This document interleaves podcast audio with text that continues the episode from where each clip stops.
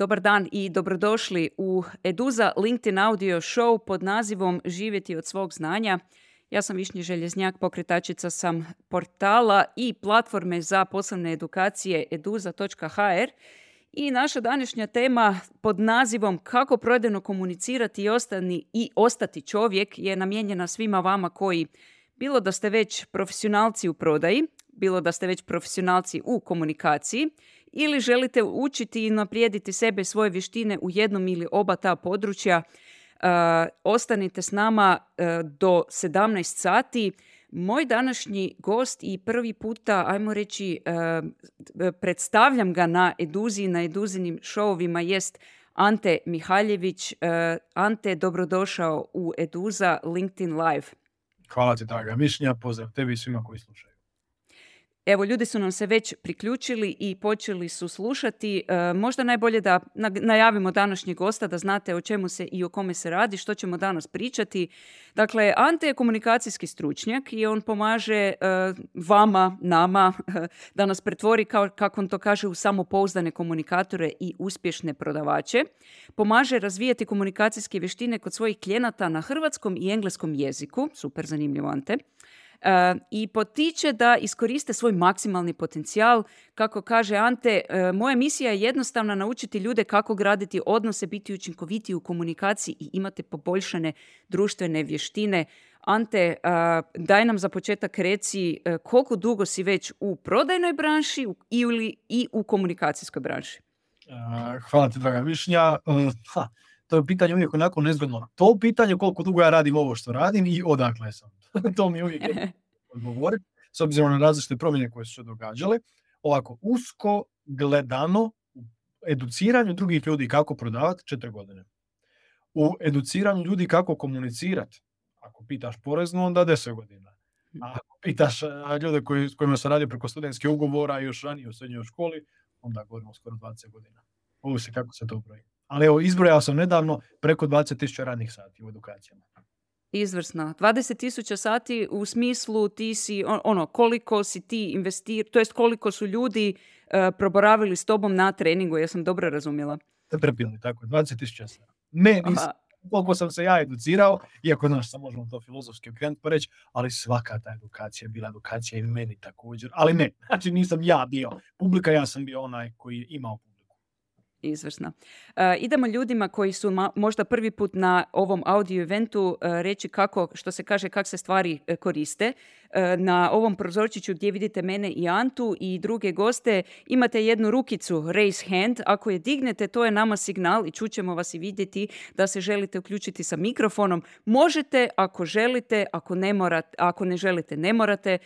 Znajte da ćemo vam dati na zahtjev ćemo vam dati mikrofon, tako da možete recimo pitati Antu, komentirati, uključiti se. Bilo bi mi drago da se uključite, pogotovo evo vidim neka lica koja su već s nama, to jest neke avatare za koje znam da su profesionalci u audiju, pa čisto možda ako žele se kasnije uključiti da ljudima pokažu kako to funkcionira. Ponekad Ante, evo moram priznati, ovi neki novi formati malo, malo su ljudi još, uh, kak bih rekla, skeptični prema njima ili jednostavno ne znaju kako se koriste, pa se ja nadam da će nam se ljudi uključiti. O, napomena za njih kad se budu uključili, moraju pitati jel me čujete, halo, halo, jesam u studiju, jer ako to ne urade, jedan kajmanski kormoran dobije perut.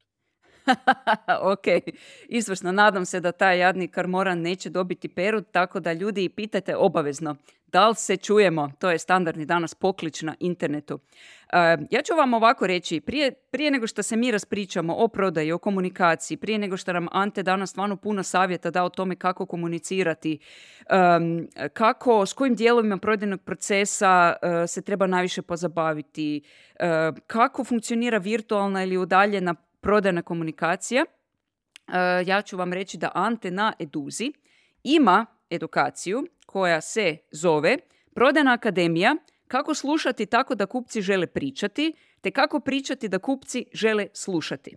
Ako odete na eduza.hr i samo u onu tražilicu gore desno gdje je ikonica povećala, napišete Ante, dobit ćete Antu, samo kliknite na njega i moći ćete naći njegovu edukaciju koja počinje 6.3. online i sa time možda da evo da upoznamo malo, malo bolje Antu. Ante, evo rekao si nam kako dugo si u biznisu, A, reci nam uopće što te privuklo u prodaju, komunikaciju i kako si završio uopće u, u ovoj branši? A, najvažniji motiv od svih, a to ti je sila prilika. Stvarno se tako posložile da sam 2012. ja magistrirao kao profesor hrvatskog i engleskog jezika i vjerovali ili nije 2012. je bilo poprilično teško naći posao s tom diplomom, pa je to mene odvuklo nekakvim drugim smjerovima, e, čak i ono stručno osposobljavanje 1600 kuna. I to je jako fora kad ste profesor u školi gdje vam učenici imaju veći džeparac nego što vi imate mjesečnu plaću. Ali dobro, to je, to, to je nekakav početak i onda sam ja vrlo brzo shvatio, a vrlo brzo znači godinu dana kasnije, da to neće dati baš neke sjajne rezultate i da je najpametnija stvar koju mogu napraviti je gurati svoju priču.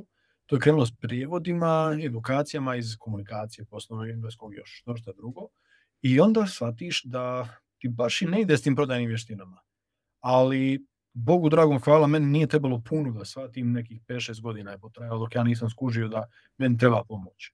I onda sam se zapravo ja educirao, prvi put u životu formalno se educirao o prodaji, prodajnoj komunikaciji i tu je onako već bio totalni E, kako bi rekao Malcolm Gladwell, tipping point. Tu, mm. tu nešto prelomilo i rekao, gle, ovo je funky, ovo je seksi, ovo je cool, ovo ima smisla. Mm. E, kako si se educirao? Neki tečaj, knjige ili nešto treće? Ja sam uh, preko Sandlera u Americi, online naravno, uh, prošao tu pustu edukaciju, taj njihov Foundations, pa masterclass i godinama, godinama radim s jednim privatnim sales coachom iz Amerike koji mene svaki tjedan, iako ja sad ljude učim kako to raditi, i ako realno ne treba njega teorijsko znanje, ali još uvijek imam accountability partnera koji onako kuži kako stvari funkcioniraju, koji me lupi za ušiju kad je potrebno, virtualno jer daleko je Amerika, uh, i onda te zapravo tjera da radiš na sebi, da učiš, da čitaš, da prolaziš kroz razno razne webinare, audio knjige, ja sam veliki onako geek za audio knjige i podcaste i tu onda lupam po tome dosta. O, bravo. Molim te, ili imaš neki omiljeni prodajni podcast, preporuči meni i ostalima, jer ja sam isto geek i za prodaju i za audio. Ok, Succeed the Sandler Way se meni jako svidio, ali imaš još par onako malo obskurnijih, tipa, mislim, svi su se nabrijali kad je bio aktualno i ne bi volio, volio voditi razgovor u tom smjeru, ali kad je bio Belfort u Hrvatskoj, to je bilo onako veliki škandal. Ali, njegov podcast ima par zanimljivih detalja koje je dobro da ljudi čuju apropo tonaliteta, postavljanja pitanja i slično ovaj How to Succeed po Sandleru, stvarno je fora podcast. A, ima ih još par gdje nakon naletiš na epizodu, ako već ne da sad čitav ono kanal koji ti se sviđa. A što se tiče audio knjiga, to je već onako Pandorina kutija, bolje možda da me ne povučeš u tom smjeru. Jer ima stvarno kvalitetnih. I što je danas interesantno da čak uh, možeš puno toga naći na Reelsima, na Instagramu, na TikToku, ako, ako naravno, ako, ako algoritam skuži da je to tvoja tema, onda ti počinje i servirati takve sadržaje i onda skužiš likove za koje ono nisi imao pojma da postoje i kažeš, wow, ovo čovjek priča nešto pametno, me gusta. I onda mm. tako random likove kojima je jako se teško zapamtiti imena. Ja ti moram priznati, evo kako sam ja sebi odredila da ću ja ovu godinu stvarno ono, zaroniti duboko, duboko u prodaju, dublje nego ikad prije, da se moram tome baš na to fokusirati. Sve sam unfollovala što nema veze s prodajom, iskreno imam samo nekakve osobne interese što slušam i čitam i isključivo je samo prodaja. Maknula sam sve e, programere, sve startupovce, sve marketingaše, nego samo prodaja i zato onako nekako vidim da kada, se, kada nešto pratim i kad se na nešto fokusiram, tada actually imam uspjeha. I to je nekakva moja priča, ne znam kak ti je tebi. Attention goes, ima, ima i toga. Znaš, e. Stavila sebi to na nišan, da ćeš onda vidjeti te stvari. Tako je, tako je. Mislim, nije da nemam iskustvo, ja sam ono, kak imam svoju firmu više od 20 godina, naravno da sam ja bila taj glavni prodavač, ali ajmo mi, ono, e, sad je vrijeme malo to još e, fokusirati se bolje na to. Evo, pa me, baš me zanima kakav je tvoj, evo čisto, znači kad kažemo, želimo pričati o humanoj strani prodaje, humanoj strani komunikacije. Mene zanima kakav je tvoj prodajni stil, kako ti prodaješ kad ti prodaješ i da li to skroz u skladu s onime što ti podučavaš. Ajmo to vidjeti. Do I practice what I preach?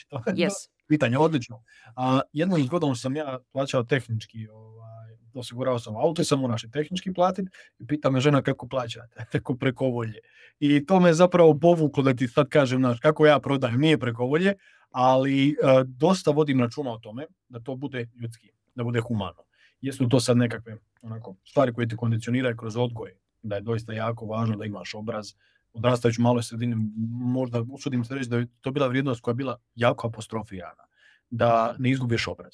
I ono što me kao čovjeka, nadam se da drugi to prepoznaju, e, što me odlikuje da mi novac doista nije na prvom mjestu. I da se ne opterećujem s tim toliko i onda se i time vodim u prodaji, a još ono kao dječak imao sam tu jaku znatiženju. To mi je baš jaki, jaki drive da hoću svašta znati. I onda i kad slušam, slušam ljude sa željom da saznam što je izvor problema, što njih doista muči, pa je sva moja prodajna filozofija zapravo na građanju odnosa i na postavljanju pitanja.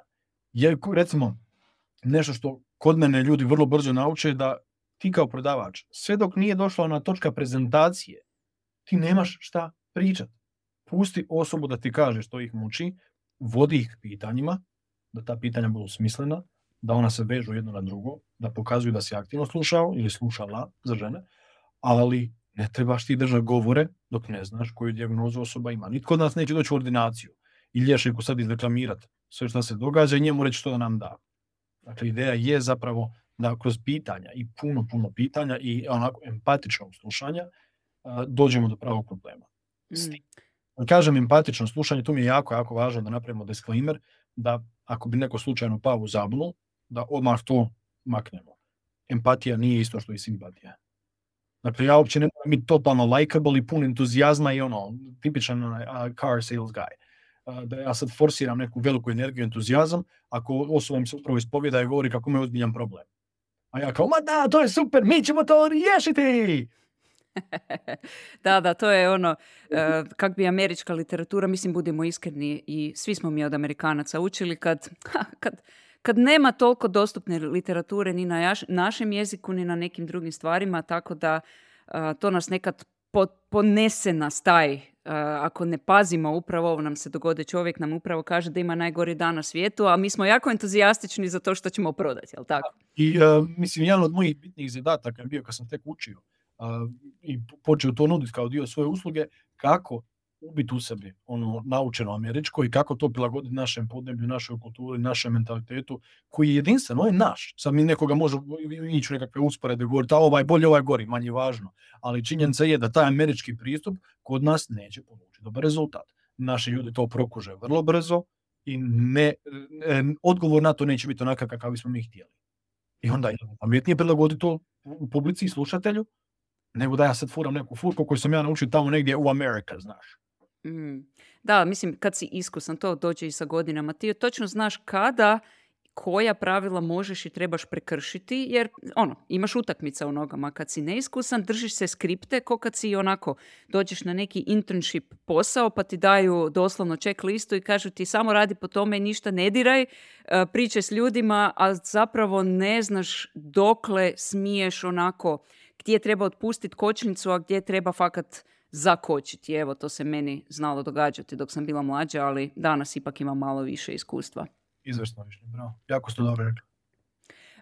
Ja ću ovako, e, ja, ja, ću ponovno pozvati sve naše slušatelje, a sad vas već ima dosta da se slobodno javite. Nemojte se libiti dići ovu raise hand virtualnu rukicu i imate ikonicu react pa možete se zajedno s nama se šaliti, smijati, lajkati, to je nama nekako i signal da ono što pričamo da je dobro i zanimljivo.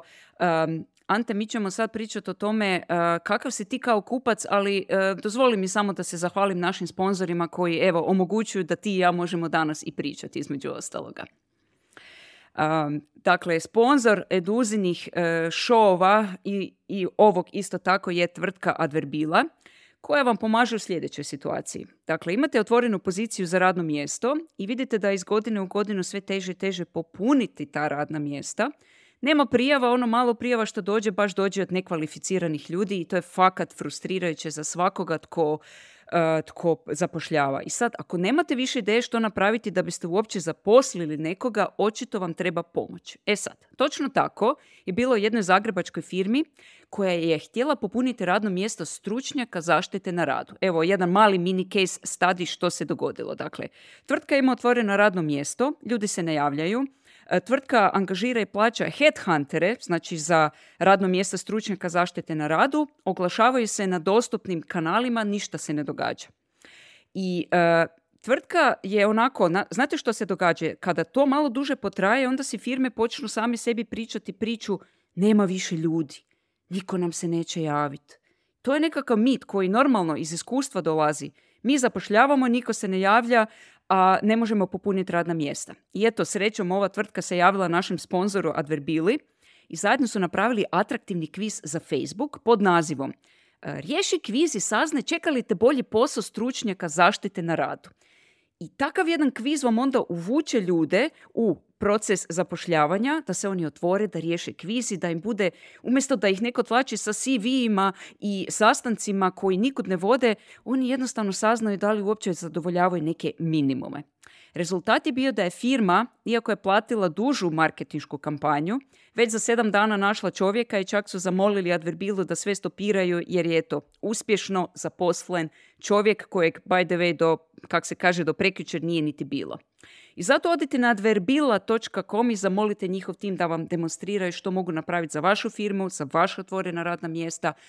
E, I još jednom adverbila.com piše se sa dva slova L Hvala lijepo Adverbili, eto i pozdravljam Tomislava Devića koji je na listi naših slušatelja koji pozorno sluša. Pozdrav Tomislave, hvala ti lijepo na suportu Eduzi e, koji već tako dugo traje. E, a naš sponsor je i firma Briefing e-servisi koja 20 godina već prati natječaje javne nabave u Hrvatskoj, Bosni i svim zemljama regije i taj servis vam treba ako se želite javiti na te natječaje i ne želite hodati po stotinama webova javne uprave, javnih firmi, nego sve dobijete na taj briefing-nadmetanja.hr servis gdje dođete, registrirate se, imate probu od 14 dana, ništa ne riskirate, navedete u kojoj branši prodajete rješenja i tada dobivate dva put dnevno mail sa natječajima za, za javnu nabavu koje samo vi možete se javiti. Tako da, eto, ne morate čitati sve, nego samo ono dobivate što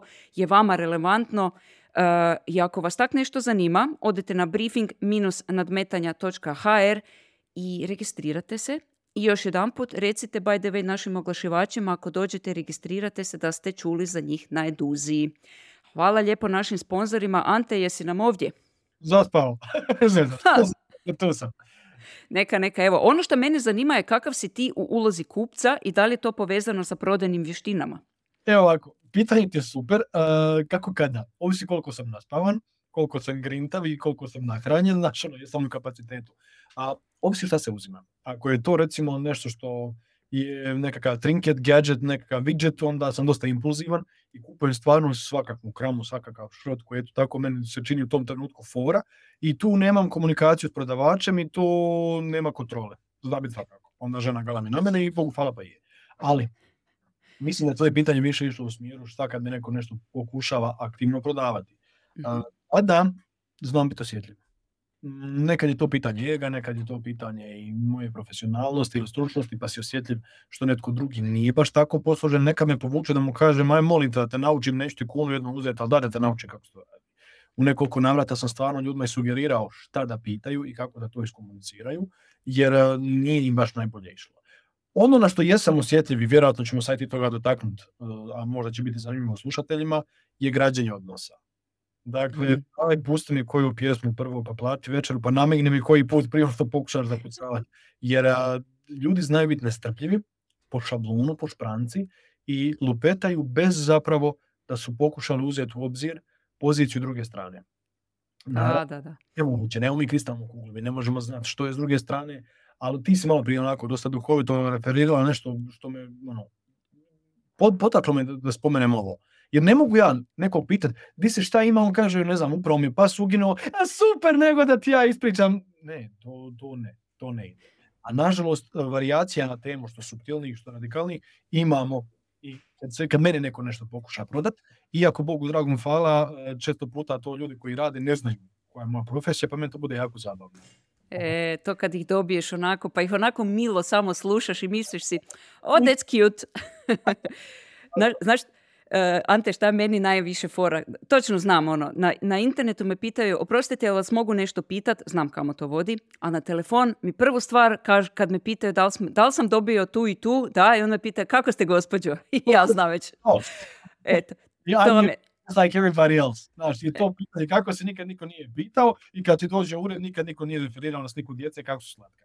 Pa to su dvije stvari koje morate znati. Ljudi, kad dođete nekom na ured, pitajte kako im je prošao dan i referirajte kako su im djeca slatka i mislit će ovaj čovjek je totalno drugačiji od svih drugih. Točno, evo. Uh, Ante, imamo Darka Mareša koji nam se javio za riječ, pa uh, Darko dig ruku. Izvoli Darko, unmute se i postavi svoje pitanje ili komentar. A, jel se čujemo uopće? Obavezno. A, to kormoran je prosto. E, to, ok. pozdrav, pozdrav, bok Višnja, bok Ante. A, e, htio sam pitati ovako općenito kako je to prodavati osa čovjek, ali vidim da ste već počeli na tom putu dalje pričati, pa onda samo nastavite.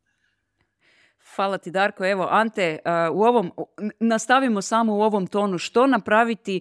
Daj nam možda jedan ili dva vividna primjera. Što točno kažu ti ljudi koji bi ti najradije zaustavio i rekao Deder da te ja nešto naučim? Uh, krenu pričati o sebi. Ili o svom proizvodu i usluzi, što je ovaj, onako refleks. I to, to mi je jasno. Bez da su prethodno provjerili postoji li potreba s moje strane. A čak na nekim od mojih slajdova ja imam pitanje za publiku koje je onako triki pitanje. Je li mi bitnije da moj kupac je willing ili able da on želi ili da može kupiti ono što ja imam i onda tu bude svakakvih odgovora.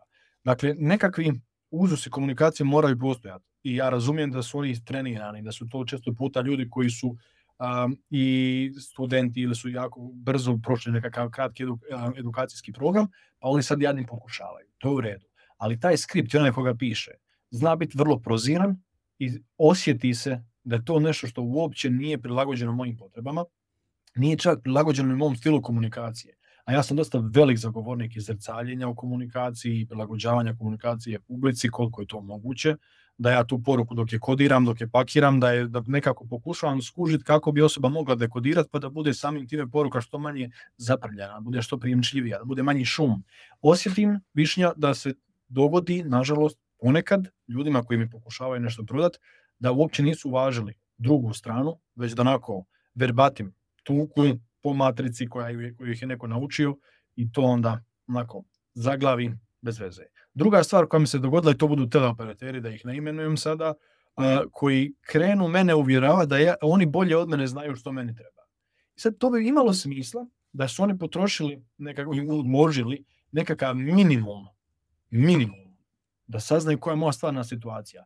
Ali znate, gospodine, ova ponuda traje još samo danas, daj molim. Znači, ne, ne, jednostavno te neke, čak, amo na stranu sad to što se ja kao bavi prodajnom komunikacijom, pa ja kao nešto znam, ali vjerujem, stvarno vjerujem da ne postoji osoba koja bi zdravog razuma, zdrave pameti prihvatila takvu spiku kao nešto što je modus operandi i nešto što mi sad prihvaćamo i pozdravljamo. Ako i prođe, prošlo je na neku drugu kartu, ali sigurno ne, na taj način. Da, kad to spominješ, onda baš smo jučer imali na Eduza Show jedan slični, uh, sličnu temu o tome za što tvrtke optimiziraju, između ostalog i svoje prodajne odjele. I onda kad čovjek ovako na telefon, mislim njemu je ono, ima kvotu, on mora danas prodati, evo 31.1 Mislim, ako, ako ste prodavači među nama, danas vam je sigurno bio onako napet dan jer je zadnji u mjesecu, treba popuniti kvote, ali to se baš osjeti i ono kad, kad se gura i popusti i ne znam šta. Mislim, ja isto tak ponekad vidim sebe da možda negdje pretjeram pa pokušavam malo stati, znaš, ono na kočnicu, malo razmisliti i vidjeti, pa dobro, jer šta druga strana treba, šta je njoj u interesu, ajmo biti malo ljudi, malo fleksibilizirati se. Što bi ti, Ante, evo, predložio? Ajmo taj dio gdje gdje moramo baš ispuniti kvotu, gdje moramo komunicirati kao ljudi, ali moramo i plaću dobiti. Evo, što bi predložio? Proaktivnost. I da se ne čeka zadnji trenutak, e, jer konzistentnost razvaljuje intenzitet svaki dan u tjednu. Mi ne možemo, a ljudi to rade. Ja, ljudi dragi, ako recimo peremo zube, ajmo reći da smo ovaj, da peremo zube tri puta dnevno. Ja ne mogu čekati nedjelju i onda u nedjelju oprat, oprat zube 21 put u toku dana i onda 7 dana sam ja miran ili 7 dana ne prat zube i u nedjelju oprat 21 put i evo ga, moja kvota je ispunjena. Mm. Zašto su te stvari važne? Zašto je bitno biti konzistentan, dosljedan? E, ponekad je to dosadno. Ali ja ne znam kad je nama neko prodao priču da je prodaja seksi, funky, cool, ne mora nužno biti. To je ono što stavlja novac na stol. I ako već želimo rezultate, onda moramo biti predani i fokusirati se naravno na ishod, ali dati input koliko je do nas. Jako mi je drago da se spomenuo konzistentnost jer eto, ako sam nešto naučila ovih zadnjih tri godine, od, ono, uvijek brojim vrijeme prije pandemije i poslije pandemije.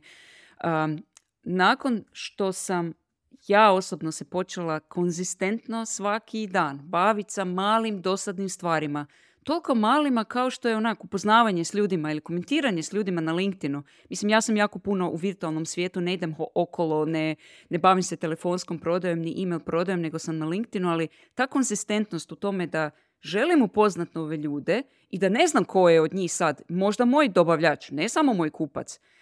vidim da kad to radim svaki dan, da odjedanput to proradi i samo nastaviš konzistentno se povezivati s ljudima. Evo, to je, drago mi da se to spomenuo jer meni to funkcionira. Um, I htjela bi te pitati, možeš se slobodno nadovezati, ali htjela bi te pitati što je tvojim polaznicima, tvojih uh, prodajnih edukacija, što je njima najteže u svim tim koracima uh, procesa da možeš istaknuti kao ono, tu najviše boli nas?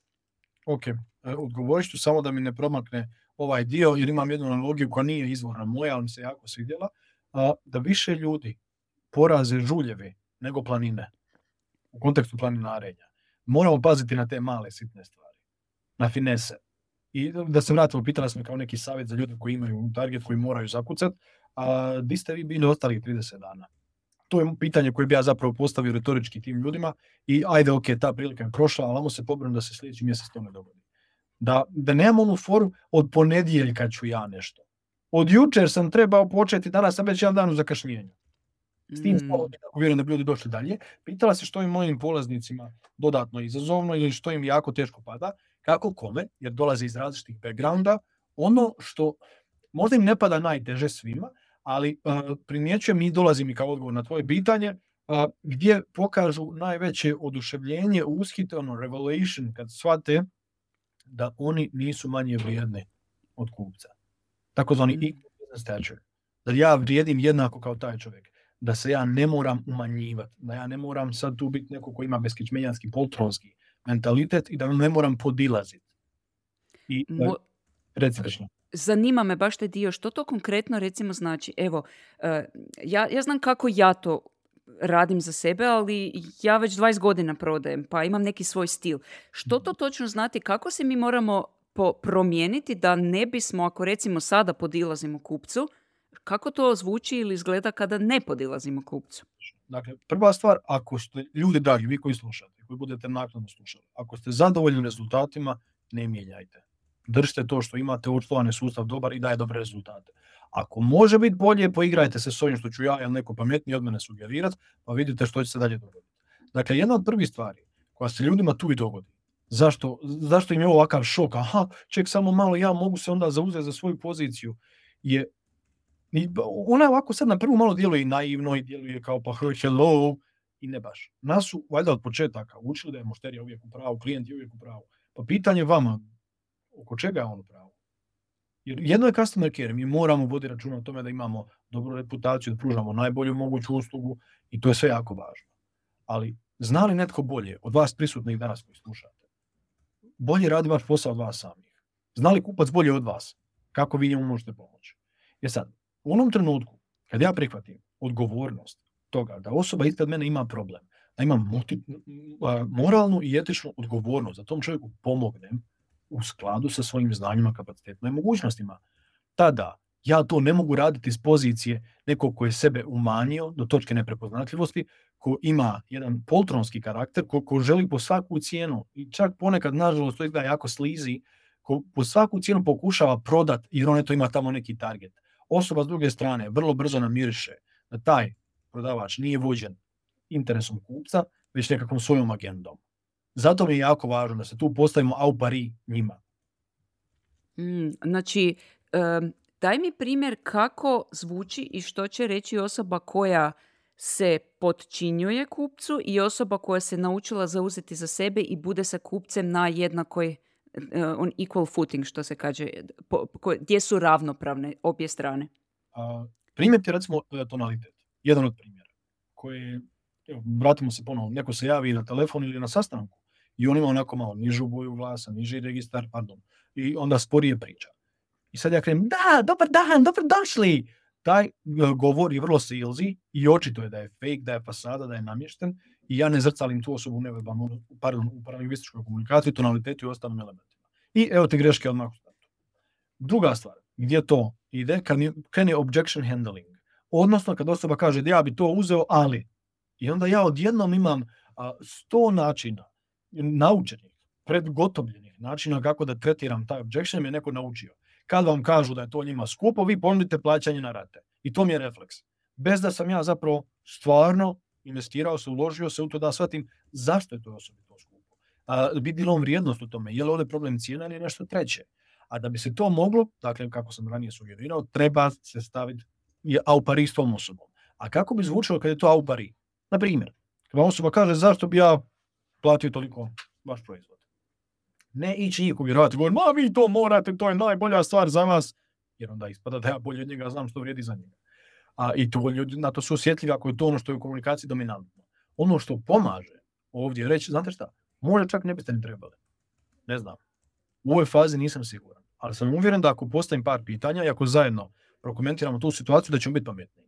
Ima li smisla da uložimo sad neki desetak minuta, pa da ja bolje upoznam vašu situaciju. Mm, znači,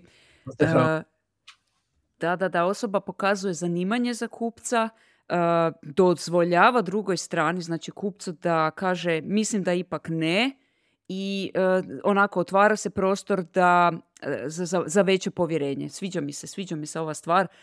Evo, ja bih, ja, ajmo čuti da li ljudi koji nas slušaju, da li možda imaju neke svoje primjere ili neke svoje izazove u prodaji, možda imaju neku situaciju koju mogu sada dok smo live svi zajedno, možda mogu Ante tebe pitati pa, pa da im daš čisto konkretan neki odgovor kad pričamo o konkretnim stvarima. A dok čekamo vas ljudi da se slobodno javite, da kliknete raise hand, sad kad pričamo o tome što ljudi sve mogu kako sebe mogu nekako staviti na istu stvar e, sa kupcem. Reci mi, da li, ajmo ovako, e, pitala sam te koje dijelove prodajne komunikacije ljudi, e, ljudi imaju najviše problema, ali ono mene što zanima je kako ti ko edukator, što je tebi teško naučiti ljude? Gdje vidiš da onako ljudi imaju trajne nekakve otpore, dugotrajne otpore? što je teško naučiti? Izvjesno više. Ono što, moja filozofija da 70% vremena kupac treba pričati, odgovarati na moja pitanja. A 30% vremena ja moram postavljati pitanja. I to je jako, jako teško ljudima prihvatiti, jer ide kontra svega onoga što su oni do sada čuli. Sad to možemo igrati kartu psihologije, pa uvjerenja, pa ego, bla, bla, bla. Ali to je recimo jedna od stvari koja je veliki izazov, da mi tamo nismo plaćeni da držimo govore, već da postavljamo pametna pitanja. I onda doista ja povučem jednu paralelu Sad naravno da je to kao u audio formatu malo teže izvesti, ali mislim da će ljudi igram na kartu njihove inteligencije i mašte i shvatit će o čemu pričam. Ja da odem kod doktora, i ovo zapravo ide na tragu toga što je ljudima teško za prihvatiti, ali ja da odem kod doktora i da toj osobi sad, ja se pojavim, recimo išašio sam rame, to je neka moja ozljeda i na vratima piše doktor za ramena. Ja da uđem s vrata i on mi kaže, znam ja šta je, tebi sjedi ti dolje, valjda ja znam što tebe muči, ja sam doktor za ramena i da mi on propiše neku dijagnozu, da mi da nekakav tretman, fizikalnu terapiju, što god, bez da me pita kako sam i što sam, niko od nas ne bi pozitivno ocijenio tog doktora. A s druge strane, da dođemo kod doktora i da on kaže sjedite, pa što se je dogodilo, pa koliko dugo to traje, pa kako je došlo do te ozljede, pa koliko vas boli i onda on stisne prstom tamo na ono jedno mjesto, a nama slabo dođe od bolova. I on pita od 1 do 10 koliko jako boli na ovom ramenu. Mi kažemo 12. Pritisne na drugo, ništa, jedinica pa nam zavrne malo rukom da osjeti koji položaj nam je onako nezgodan i koji nas boli. I onda nam kaže, vama se gospodine, gospođe dogodilo to, to, to i to, taj problem se rješava tako da uradite ovo, ovo i ovo i onda ćemo napraviti follow up za 10-15 dana da vidimo kako se bolje osjećate. Kad god pitam svoje ljude u publici kako, kakav je ovaj doktor, sve kažu čista petica. Hmm. A pa, nanio je bol. Dirao je tamo gdje nije smio dirati. Tamo gdje me boli. Ali je to uradio kako bi mi pomogao. Sa iskrenom namjerom. Osim ako neka sadist u pitanju, želim vjerovati da ljudi oko mene nisu takvi. Ali ideja je da zapravo pomoću pravih pitanja detektiramo gdje buba i koliko dugo buba. Uh, odlična paralela i tu bi se sad samo još jednu stvar dovezala. Um, mi sad imamo, to je, to je recimo onak, ja ću sad malo đavoljeg odvjetnika igrati pa reći, e, lako doktoru kad on ima inbound lidove. njemu, njemu dođu ljudi koji su bolesni, koji su već sami prepoznali da bi trebali doći potražiti rješenje. Ali kako bi bilo kad bi doktor hodao okolo i pitao, e, koga boli ovdje rame? Daj mi malo iskomentiraj, jer ipak mi imamo inbound sales, outbound sales i čini mi se da je onako lako pod navodnicima primati e, narudžbe, a malo je teže ići tražiti potrebu i kupca. Odlično. tu ja se znam nekad nakon izvući od tog pitanja kad ne volim odgovarati na njega, da kaže, ali to je zadatak marketinga da on nađe ko su pravi lidovi i onda je to njihov zadatak. I vruć krumpir sam prebacio dalje i sad ja više nemam problema, amo na pivu. Amo ne. Amo vidi šta i kako učiniti.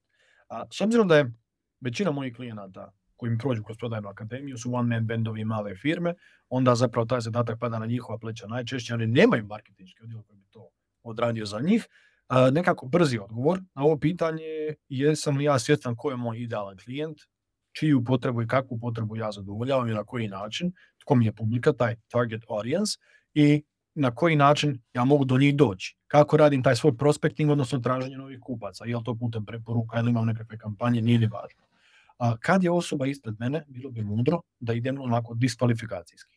Čak ne sad, vi ćete često puta čuti nekim prodajnim edukacijama, trebate kvalificirati svoje kupce. Jep, ali ako se ja u glavi onako postavim, a ga pokušati diskvalificirati. Dogodi se par zanimljivih stvari.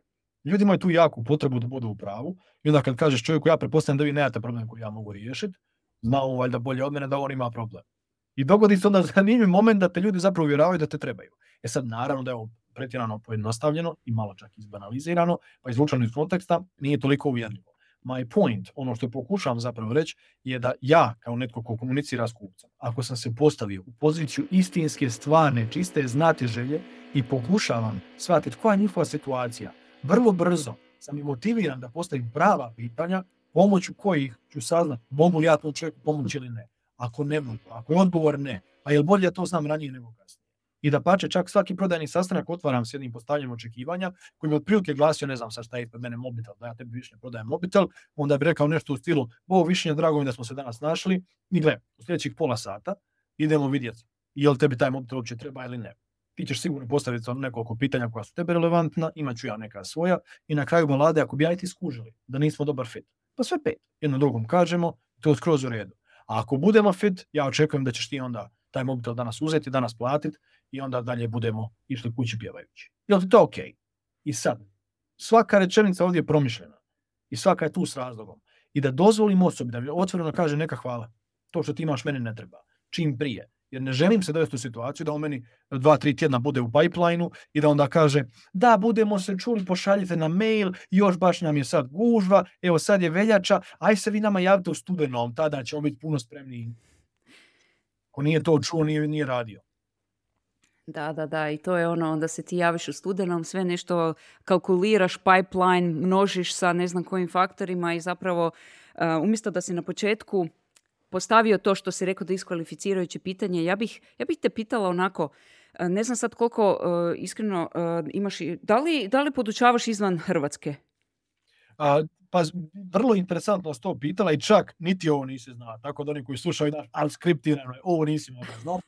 okay klijenta, sad nije aktualan, nije jedini, ali sad aktualan, firma koja se zove Optimal Route i oni rade software za optimizaciju dostavnih ruta u Americi. Tako da ja zapravo Amerikance učim kako prodavati u Americi. Kako sam ja profesor engleskog i hrvatskog, onda mi to nije izazov jezično, ali radim i izvan hrvatski da. E, htjela sam, super, htjela sam te pitati da li vidiš neke razlike kulturološke ili razlike u mentalitetu koje možda bi nekim kulturama malo smetale u tome da što prije dođu do ne. Što, to si ti sad rekao, daj do, dovedi do kupca da saznamo da li imamo razloge uopće da razgovaramo i to čim prije. Da li i vidiš bilo kakve razlike među bilo kakvim grupama koje si ti podučavao, sad već stvarno dugo, dugo podučavaš? A, recimo znam, poslovično da azijske kulture ne mogu reći ne općenito istočnjačke kulture, oni imaju problem kad moraju reći ne, direktno otvoreno ne i to bi tamo išlo malo teže.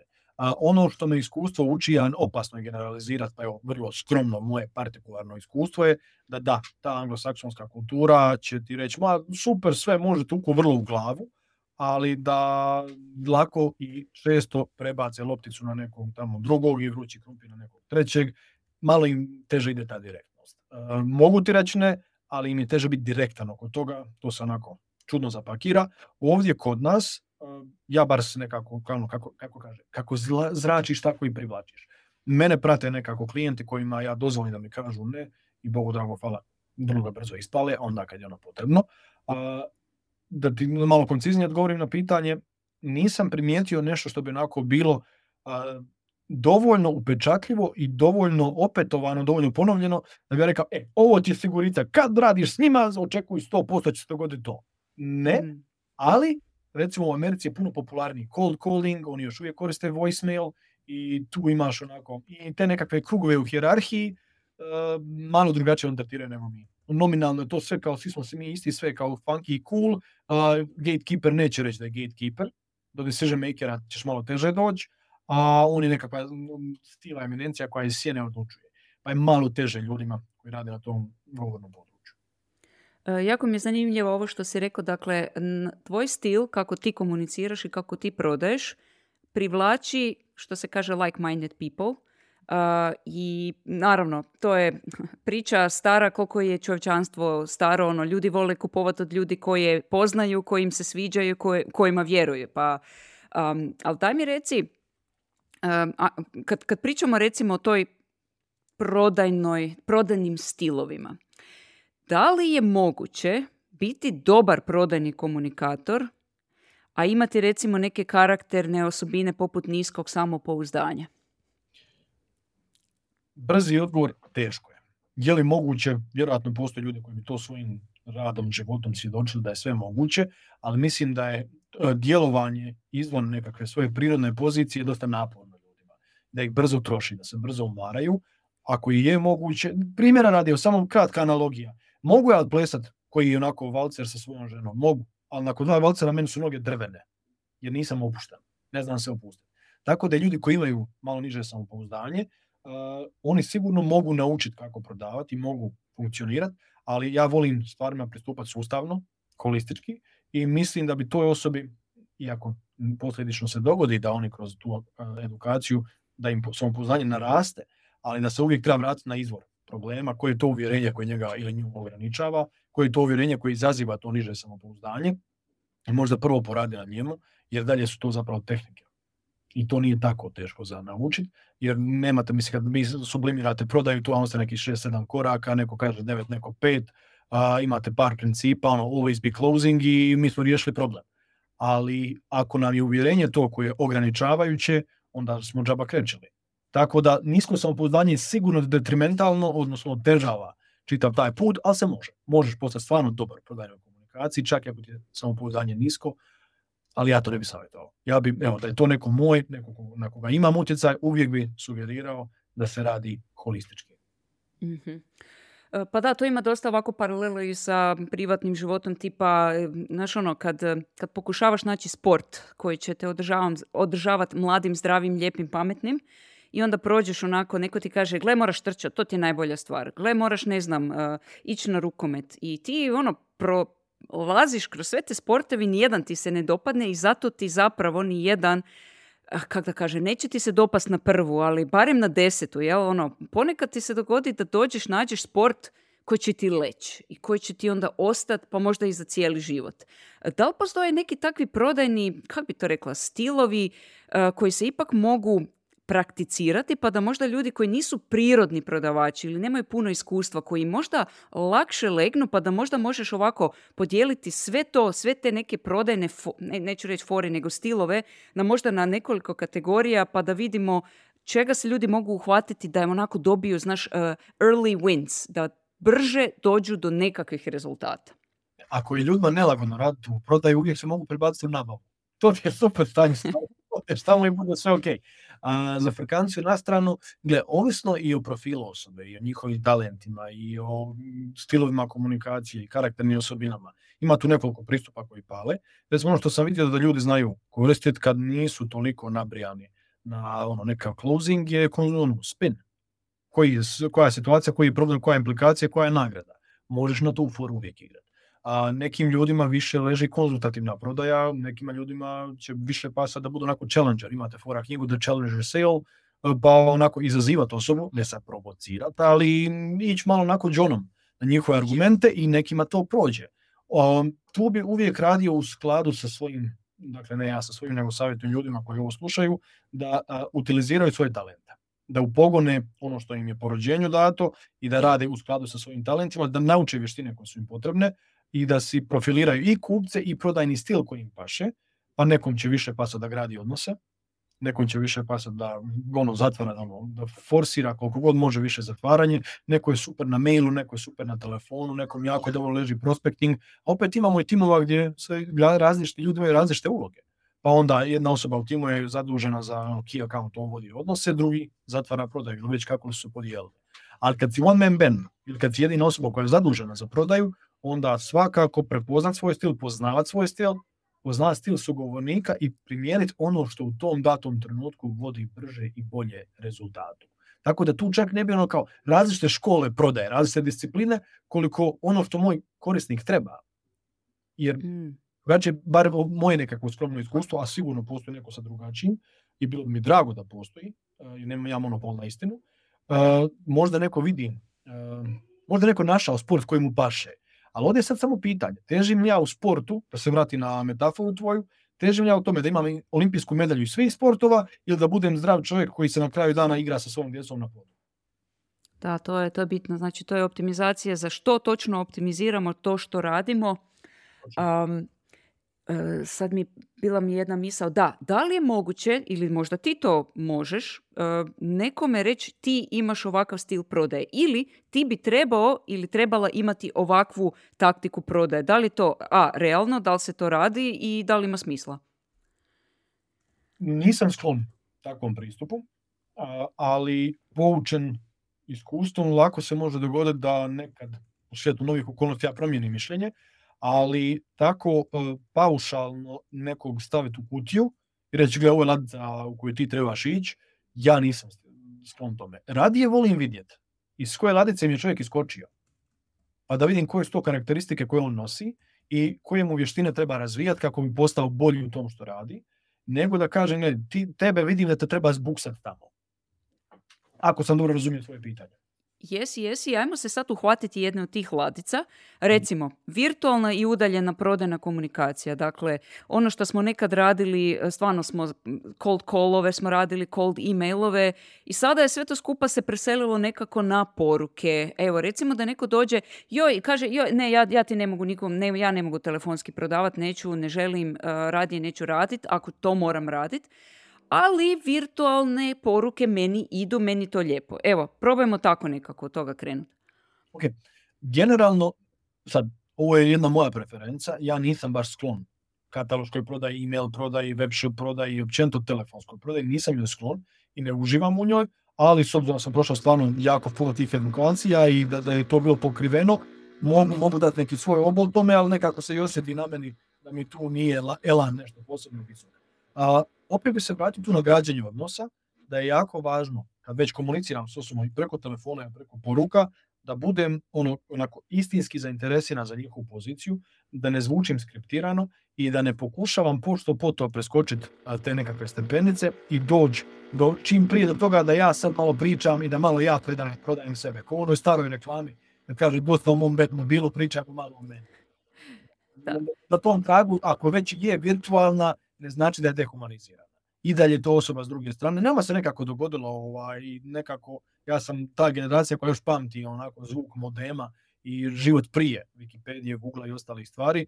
Dogodilo nam se pojavom društvenih mreža da smo mi kroz ekran zaboravili da je s druge strane čovjek od Frevindes. I da onda nekakvi principi koji prolaze inače, tu više nisu neophodni. Nisu potrebni, jer to su samo tipke nule i jedinice i sad ništa se strašno neće dogoditi. I dalje moramo, da pače možda i više moramo graditi odnos i pokazati da kompenzirati tu neverbalnu komponentu, tu ljudsku komponentu. Evo tako bih rekao. Dakle, ako već jesmo u toj virtualnoj i remote prodaji, da ne zaboravimo, nego već da apostrofiramo ljudskost iza svega toga. imam dva pitanja za tebe baš osobno. Dakle, A, da li ti radiš outbound prodaju, znači reach out proaktivan prema svojim kupcima ili uh, vi, ili si, što bi se reklo sad već u toj sretnoj poziciji da ti kupci sami dolaze? To je jedna stvar i druge ću se sjetiti kad mi odgovoriš. A, ja sam ti tu, neko će reći, privilegiran ili kako god, možda i razmažem, Boga pitaj. A, od početaka mojih karijernih, ja sam jednostavno imao taj blagoslov da, da mi se prilike pojave i da ih prepoznam i da ih onda potenciram. A, kako kažem, daj čovjeku ribu pa si ga nahranio za dan, nauči ga pecat pa si ga nahranio za život. Moja filozofija čak da ide malo dalje od toga, da ljudima kažem di su ribnjaci, gdje ima ribe.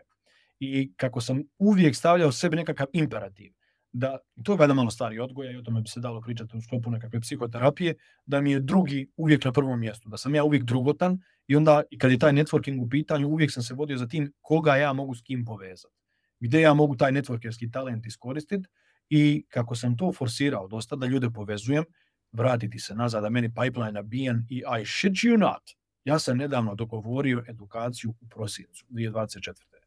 I ona je upisana kao termin i sve idemo dalje. Meni su termini zapravo više, manje, full do svibnja. Ima nešto sitna rupa u njima i nadam se da sam neće puniti.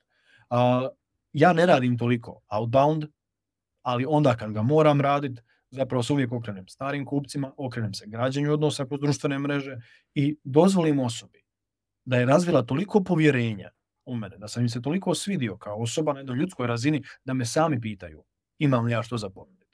I nekako, sad to je moje iskustvo, ono je, ono je jedinstveno i moje, ali volio bih da, da drugi ljudi se bar poigraju s tom idejom, da ti realno outbound nije neophodan ako si drugog stavio na prvo mjesto. Naravno da u high volume salesu to ne ide tako. Ne možeš ti sad žvakače gume prodavati na kiosku jer si ti stavio kupca na prvo mjesto. Ne ide to baš tako. Ali bar u ovoj face to face prodaji, ne business to business, ne business to customer, nego human to human. Da ako se doista posvetim građenju odnosa, da mi outbound kao takav, ono svojoj užoj definiciji, nije neophodan. Ali, ako je mojim klijentima potreban, onda radimo na tome.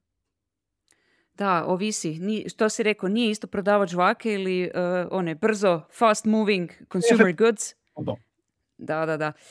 Um, jako zanimljivo. Znači, imaš, ja bih rekla ovako, dobar prodavač treba, pogotovo u B2B-u, znači kada ne prodaješ žvake nego recimo visoko vrijedne stvari gdje su prodajni procesi dugački, je iznimno strpljiva osoba. Ja bi to tako rekla, da moraš možda graditi strpljenje bez obzira čak i na to šta ti, šta ti šef kaže, Mislim, ako prodajni proces traje šest mjeseci, a šef želi za mjesec dana rezultate, ne možeš ti zaposliti devet žena da ti u mjesec dana rode jedno dijete. Tako da... Evo uče tu metaforu, ne znam, Woody Allen ili Bill Gates, ali neko njih dvojica je, koji nose naočar. Ovo, sjećam se slike. Uh, to je to, sve si rekla. Uh, sjetila sam se i drugog pitanja, uh, za tebe osobno. Uh, da ili ne, da li je prodaja igra brojaka? Hm. Ako ti moram brzo odgovoriti, reću ipak da. Da li to proizlazi iz vještina, iz procesa? Znači kad bi ti morao kladiti se na uh, nadprosječnu talentiranost u prodaji, znači baš prodajne vještine, ili na uh, praćenje dobro postavljenog prodajnog procesa, na što bi se ti prije kladio? kako naš narod kaže, ne uspije lijep, nego uporan. Ako moramo tako i vidiš kako sam se uspio autocenzurirati, što oni koji me malo intimnije poznaju znaju da je izazov.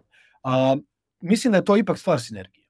Da, ok, valja i procesi, valja neko koji je super talentiran.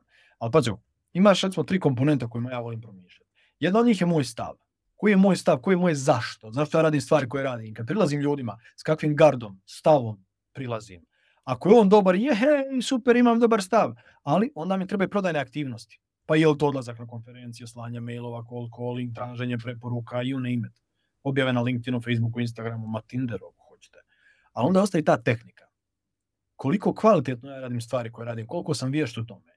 Sada, ako ja imam super tehniku i super stav, a ne odrađujem aktivnosti, pa šta ćemo sad? Ali ja odrađujem ja stav aktivnosti, imam super tehniku, ali mi je stav, Bože, sačuvaj. A šta ćemo sad? A tako je stav super, i odrađujem aktivnost, ali mi je tehnika loša. Šta ćemo sad? Dakle, vrlo je važno tu pokret barem ta tri platoa, neko bi možda to secirao drugačije, ali meni se nekako svidjela ta podjela.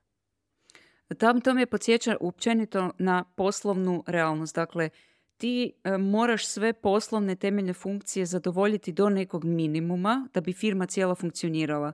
Tipa ako spustiš lopticu u prodaji i samo si u marketingu neće funkcionirati. Ako imaš sve savršeno, ali si baš ono što se kaže, e, loš, loš čovjek, da ne kažem nešto drugo prema ljudima, opet neće funkcionirati. Tako da, da onako, kad bi sad pokušavam vizualizirati nekakvu kontrolnu ploču gdje su svi oni kotačići postavljeni, ne smiju biti ni na minimum, ni na maksimum, nego moraju tu negdje, koliko imamo resursa. Evo, tako razmišljam. To je to. To je to, a?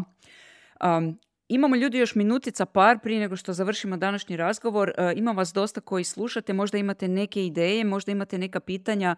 Ako se e, libite sada dići virtualnu ruku i pitati Antu, možete mu se slobodno javiti putem LinkedIna ili postaviti upit preko Eduze. Ja ću vas svakako pozvati da e, škicnete na Eduzu i da u tražilicu samo napišete Ante. Evo, Ante nam je trenutno jedini Ante koji predaje, ali kad se pridruži drugi Ante naći ćete i dalje našeg Antu Mihaljevića i pogledate njegovu edukaciju pod nazivom Prodajna akademija e, kako slušati tako da kupci žele pričati, te kako pričati da kupci žele slušati. E, ja bih ovako za kraj možda Ante tebe pitala gdje si ti najtanji u cijelom prodajnom procesu, gdje bi se ti volio malo onako pojačati? Inače, ja jako volim kad mi se ukaže na moje propuste, na moje slabosti, volim, ako je zdrava i konstruktivna, volim dobru kvalitetnu kritiku, pa nekako se trudim i biti sam sebi kritičar. Ima tu par elemenata gdje bi ja mogao biti kvalitetniji, bolji, napredniji. jedan od njih je, mislim, dosta sam onako blagoglagoljiv, što bi rekla naša Dubravka, vidim je tu da je online. da, to je nekako jedna crta koju je bilo jako teško ukrotiti, dugo mi je trebalo dok naučim da je jako, jako važno začepiti i slušati drugu osobu. Bogu hvala sad tu jesam bitno bolji. Ono gdje bi mogao biti bolji, ali opet ovisi koga pitaš. to se sad sudara s mojim uvjerenjima je closing. Jer, kako ja valjda na svakoj svojoj edukaciji barem jednom kažem da inzistiram da ljudi koji su kod mene na edukaciji žive, djeluju, rade, misle o moralnim principima. I da kod mene će naučiti samo moralnu i etičnu prodaju. I onda, da sad pitaš nekog old school prodavača, nekog koji vođe nekim drugim metrikama, gdje ja mogu biti bolji, sigurno bi ti rekao kao closing rate. Iako na 86% nisam ja tako ni loš. Dakle, od 10 razgovora ja 8,6 zatvaram. Ali neki od njih mi prođu kroz prste. I to usudim se reći zato što mi je bilo važnije da namjerim svoj ego, da im se svidim, da me cijene kao čovjeka, nego zapravo da zakucam i uzmem novac. I evo, možda neko ko to gleda sa strane bi to iskritizirao i rekao, gle, mogao si ovo zakucat, pala ti je, ispala ti je lopta, pala ti je koncentracija. Ali jednostavno lova me ne motivira toliko da bi išao kontra sebe i kontra nekih svojih uvjerenja i tu sigurno, recimo iz moje perspektive ne želim tu rast, ali iz tuđe perspektive imao bi prostor za rast i to mi ga nekako dođe. Mm, closing, always be closing, ali always be human. Evo, uh, du, Bravo. E, Dubravka nam je digla ruku, e, izvoli Dubravka, sad ću ti dati samo sekundicu, allow to speak, sad vam pričam šta ja klikam po ekranu. Izvoli Dubravka, unmute se i postavi pitanje ili komentar. Pozdrav svima, evo morala sam kad me Ante već spomenuo, ali me čujete? Čujemo. I, Evo, i kormorante čuje. Pozdrav Anti, samo ću reći, e, Ante je prije svega izvrstan, bolje rečeno fenomenalan networker i Ante, ja ne znam zašto si danas tako strog prema sebi. Evo, samo ću to reći. Evo, pozdravljam se cijelu ekipu i sve koji slušaju, Ante tebe posebno. Eto, to je to. U studiju i režiju, sve, sve moramo. Sve studiju i režiju, sve, sve, sve. E, hvala lijepo Dubravka, baš mi je drago da si se uključila. Ako neko još e, želi postaviti pitanje, slobodno dajte. A ono što ja za kraj, Ante, evo, htjela bi znati od tebe, što ti vidiš da se sigurno mijenja u budućnosti po pitanju prodaje i komunikacije u odnosu na neke ustaljene užance i norme, a što će 100% ostati isto kao i uvijek?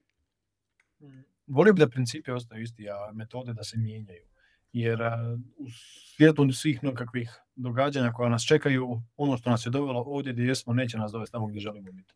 Nešto će se tu mora, kako kaže izreka, ako želite da stvari ostanu iste, stvari će se mora mijenjati.